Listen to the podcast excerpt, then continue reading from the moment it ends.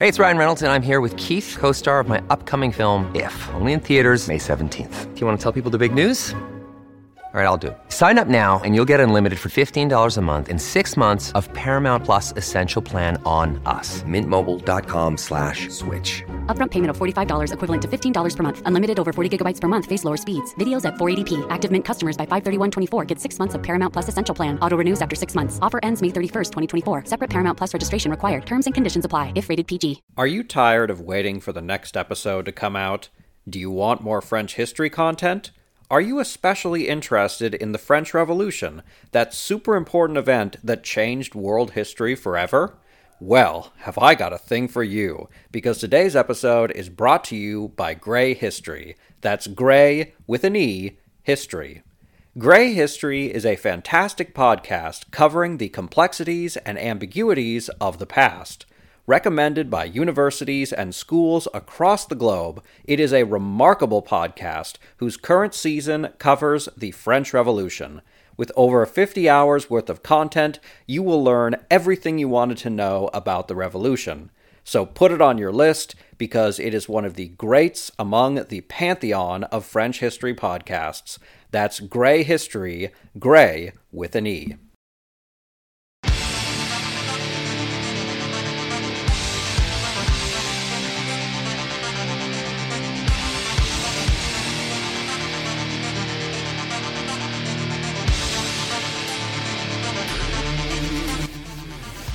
Seventy-four, the Norman conquest of the Mediterranean.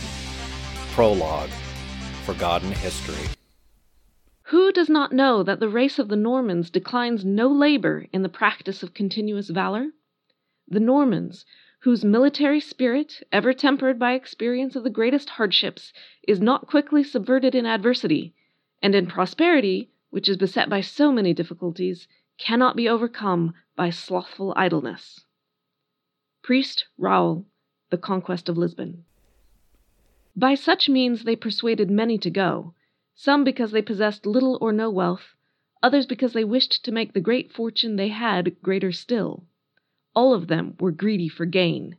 They started their journey, each of them carrying what supplies they felt necessary, so far as was possible, for the road they were traveling. Guillaume of Apulia, The Deeds of Robert Guiscard.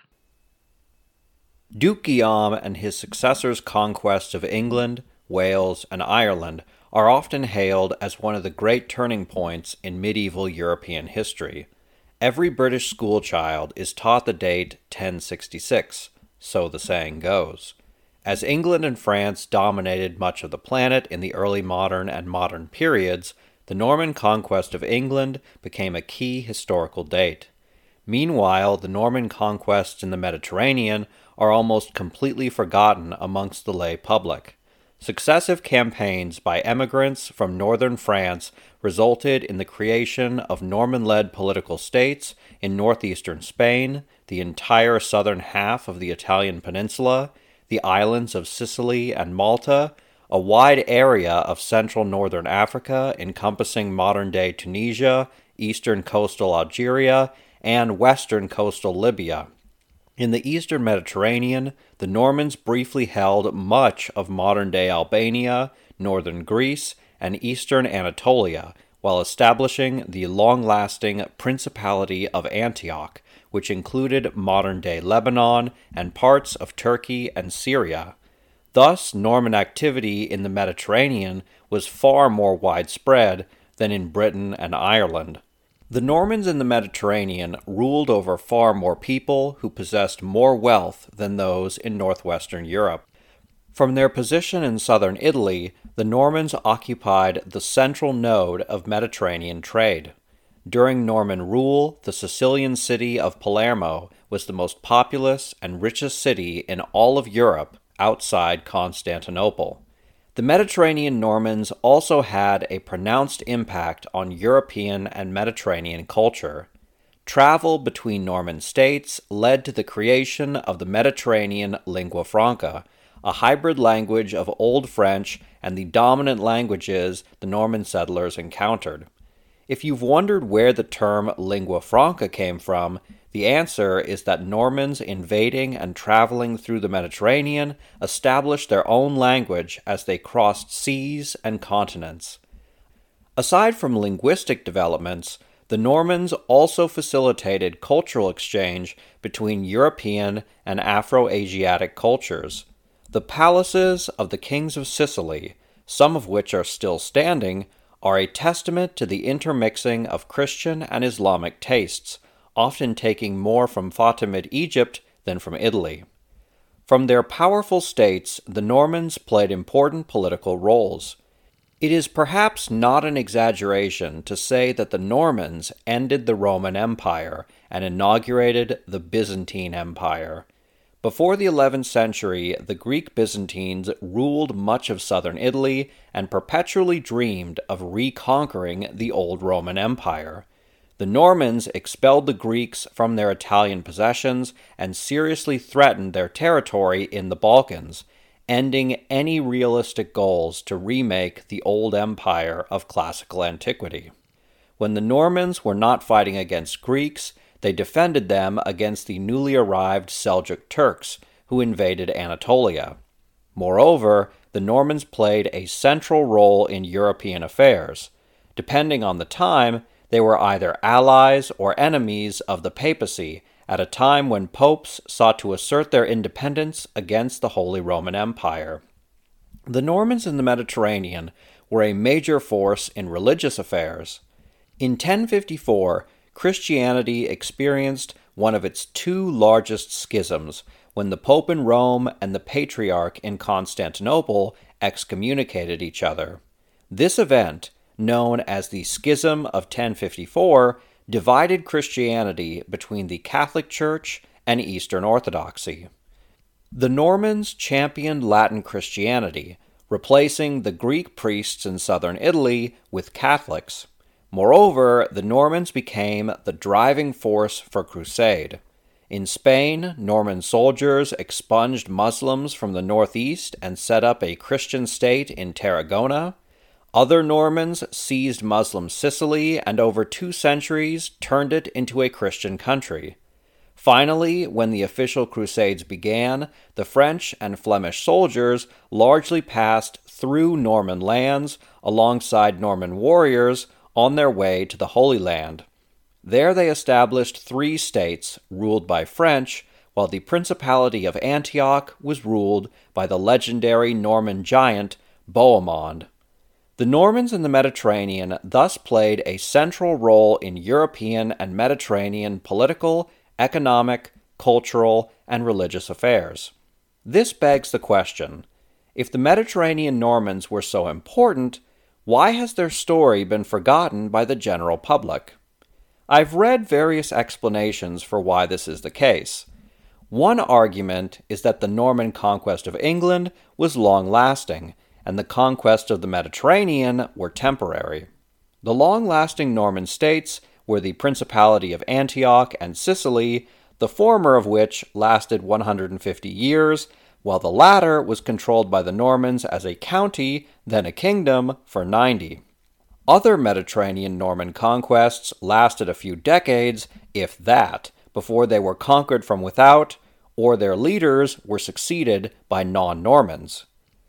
But this is an unconvincing argument because the Norman family of Guillaume le Conquérant only ruled England for 98 years before they were supplanted by the Plantagenets and Angevins.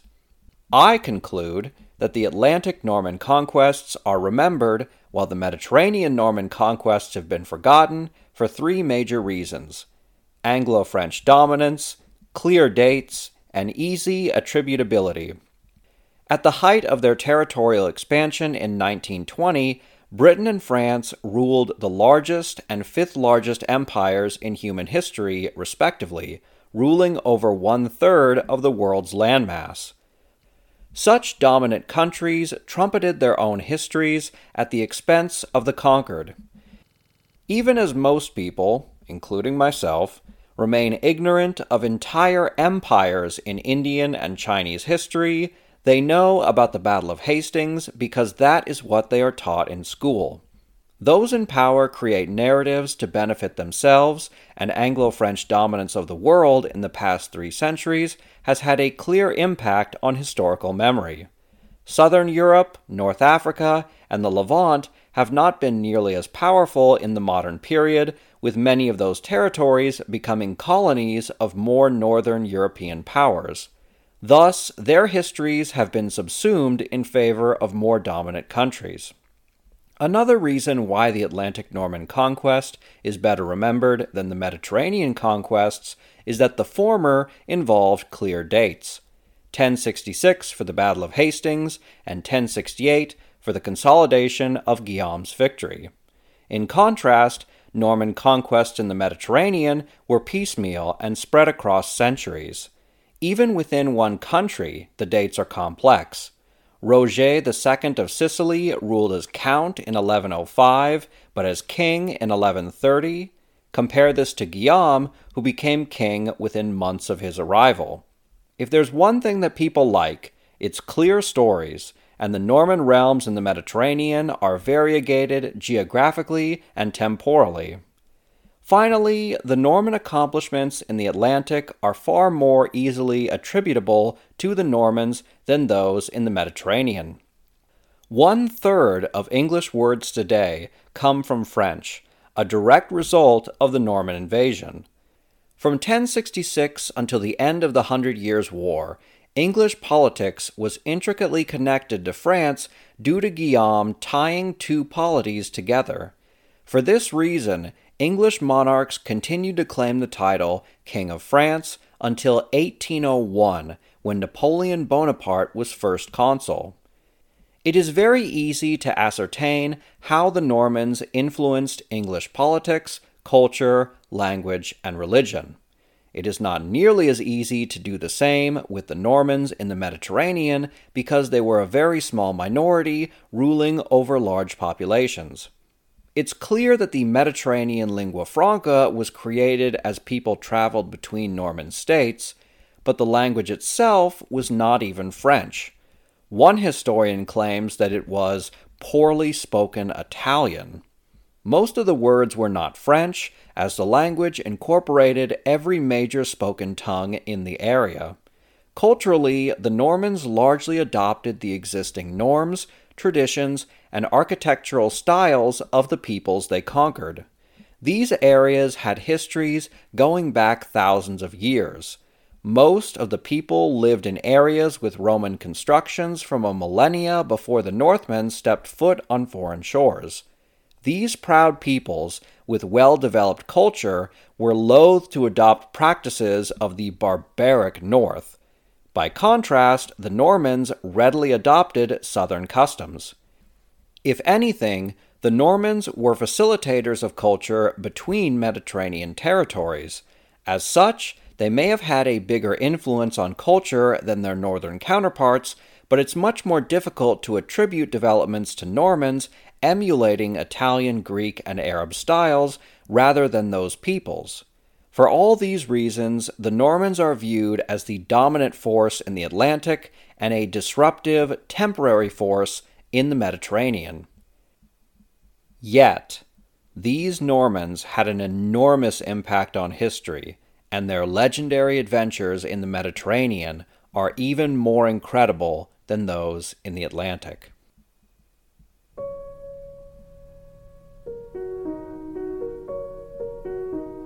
Chapter 1 Pilgrims with Swords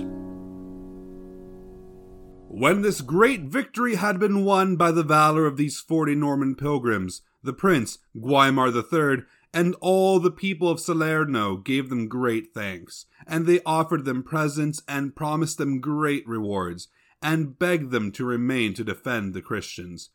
But the Normans did not wish to take a money reward for what they had done for the love of God, and they made their excuses for not being able to remain. Then the prince took counsel to invite Normans to come and sent them off to encourage others in all goodwill to go to those parts, because of the wealth that was there.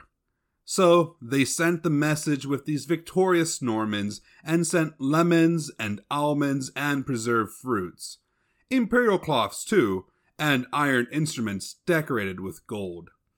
And so they begged that they ought to go to this land flowing with milk and honey and all these fine things, and that everything was as they saw it. These victorious Normans themselves bore witness in Normandy. By Amatus of Monte Cassino in History of the Normans. The first leader of the Normans in Apulia was Thorsten called Scyttel, a man skilled in many affairs. Among other examples of his courage, he once wrested a goat out of the mouth of a lion.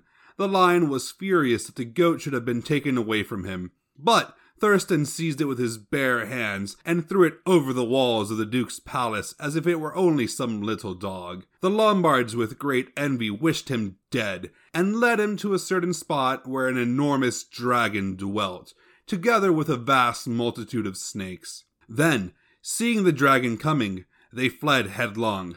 When Thurston, ignorant of this trick, saw his comrades fly, and in his amazement asked his armor bearer for the reason for such a sudden flight. The flame vomiting dragon suddenly came towards him and with his mouth open attacked the head of Thurston's horse. Thurston, his sword drawn, struck bravely and soon killed the wild beast, but infected by the dragon's poisonous breath, he died two days later. Amazingly, the flame erupted from the dragon's mouth and burnt his whole shield in an instant. After the death of Thorsten, the Normans chose Rainulf and Richard as their leaders, and under them avenged Thorsten's death by raising a serious rebellion against the Lombards. From the Orderic Vitalis in Deeds of the Dukes of the Normans.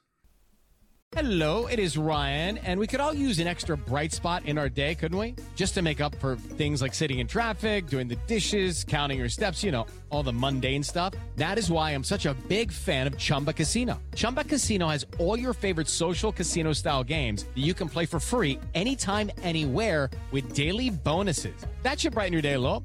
Actually, a lot. So sign up now at chumbacasino.com. That's ChumbaCasino.com. No purchase necessary. VGW Group. Void were prohibited by law. See terms and conditions. 18 plus.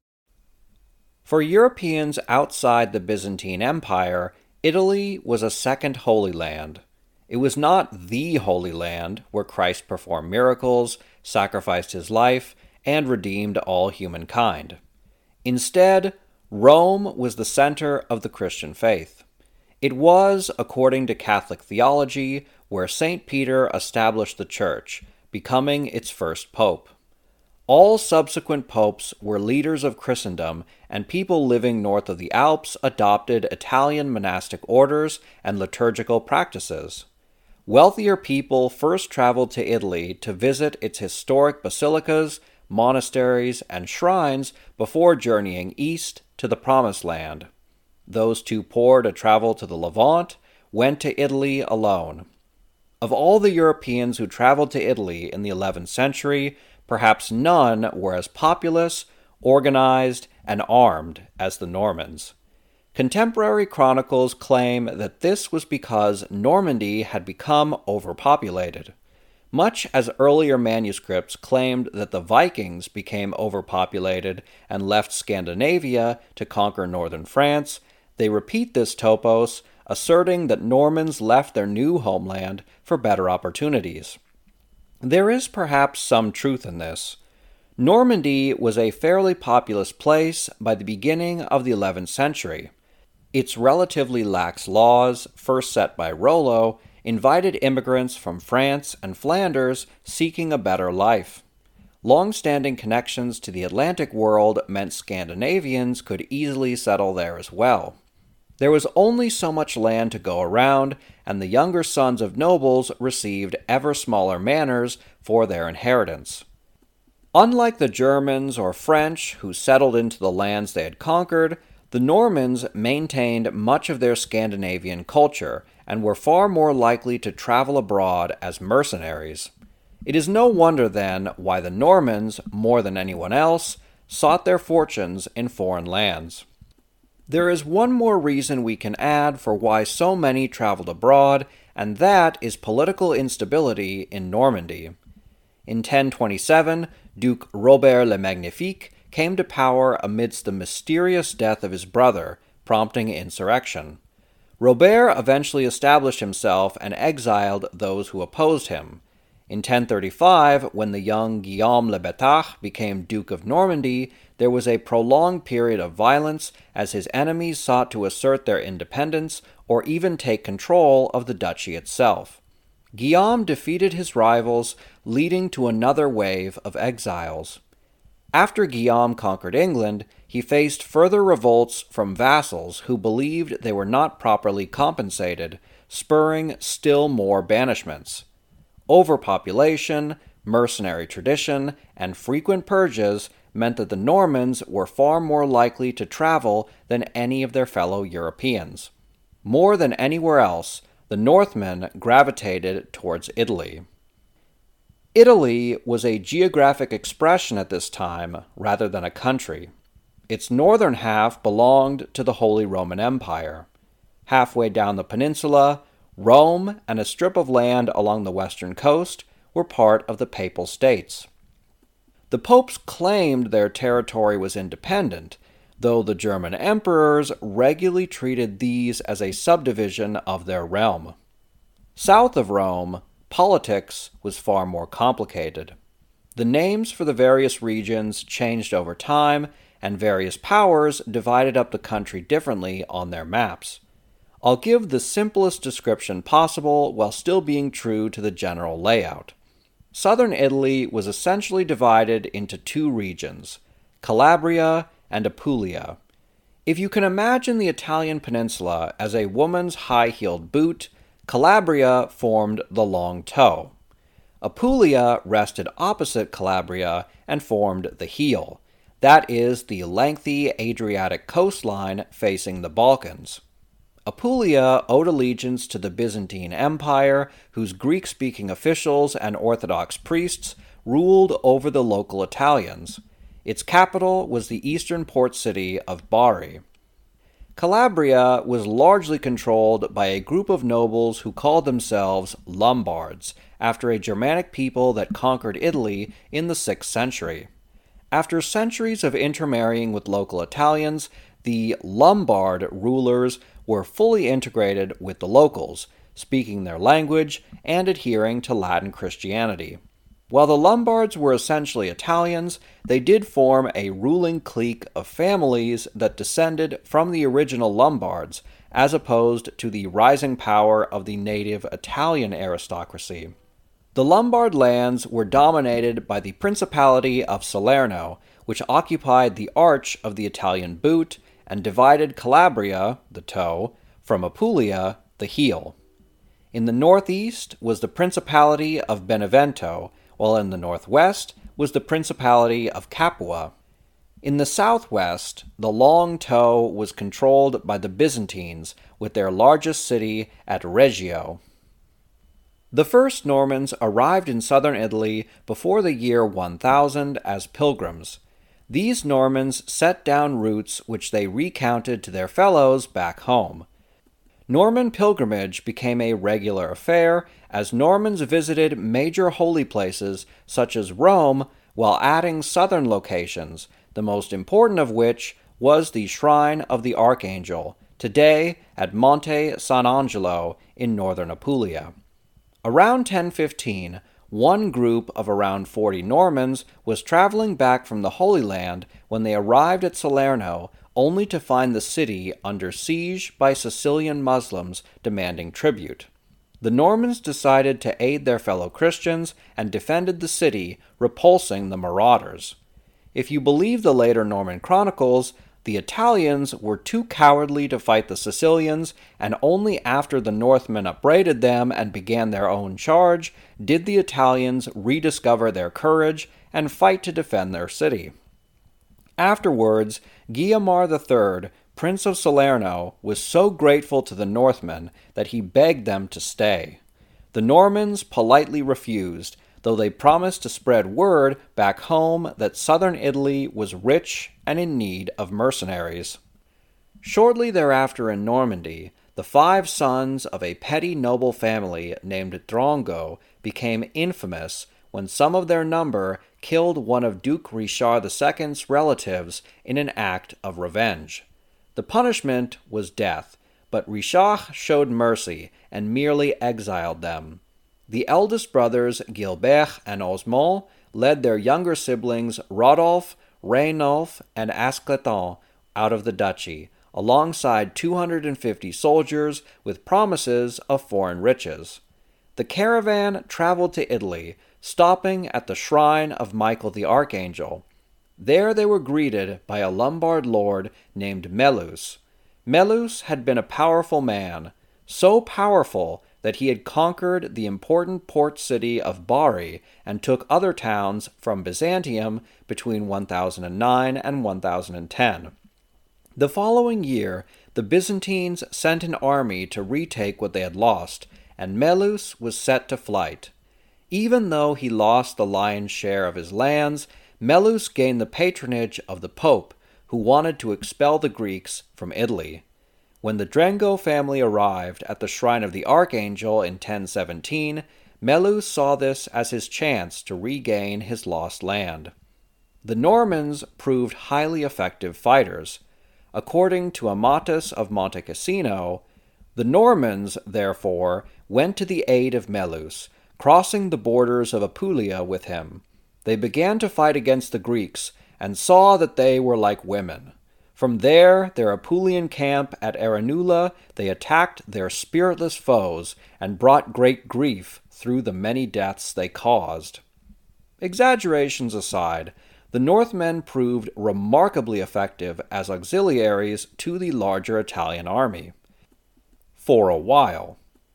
After months of success, Melus and the Normans experienced a series of defeats by a reinvigorated Byzantine force buffeted by the legendary Varangian Guard, comprised of Scandinavian mercenaries.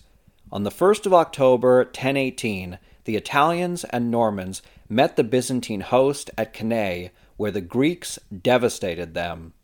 Adhemar of Chabannes recounts The Normans were defeated, laid low, and wiped out, and a great number of them were led off to Constantinople, where they spent the rest of their lives in prison whence comes the saying, The Greeks captured the hare along with the cart.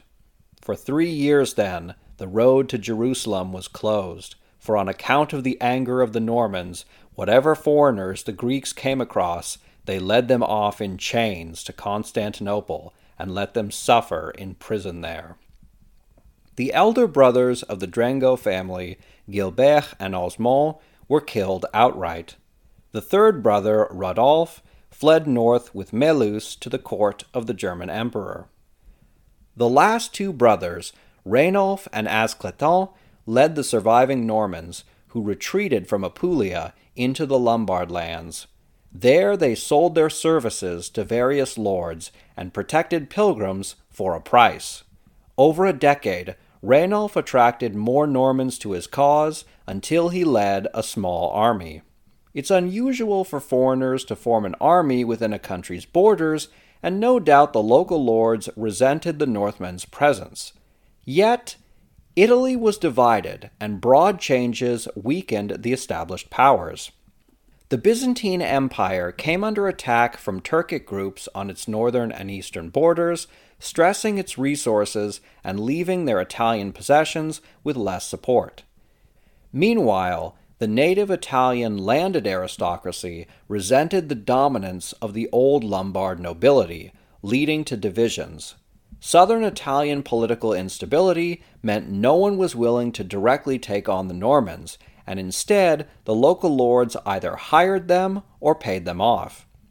As a result, the Normans grew more powerful until in 1028 Sergius IV, Duke of Naples, offered Rainulf his sister in marriage and bestowed upon him the title Count of Aversa, making him the first Norman uplifted to the Italian nobility.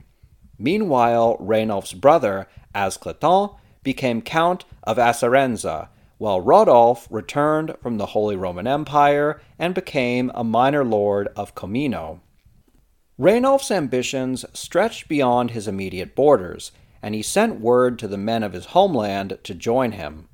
The most important of all these was the Hauteville family, whose two or three eldest brothers arrived in 1035.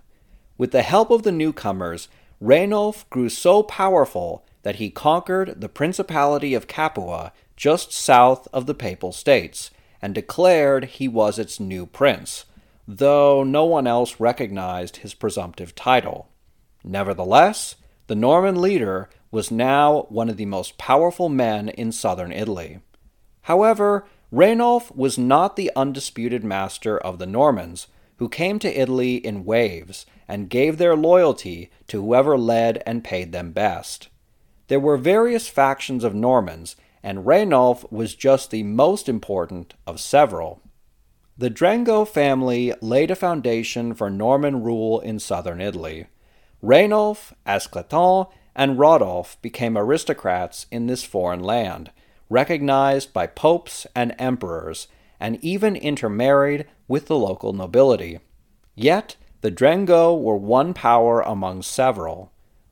Over a 95 year period, the Hauteville family outdid their predecessors when they seized the whole of southern Italy and beyond, establishing their own kingdom in the center of the Mediterranean Sea. I'm Ken Harbaugh, host of Burn the Boats from Evergreen Podcasts. I interview political leaders and influencers, folks like award winning journalist Soledad O'Brien and conservative columnist Bill Kristol, about the choices they confront when failure is not an option. I won't agree with everyone I talk to, but I respect anyone who believes in something enough to risk everything for it. Because history belongs to those willing to burn the boats. Episodes are out every other week wherever you get your podcasts.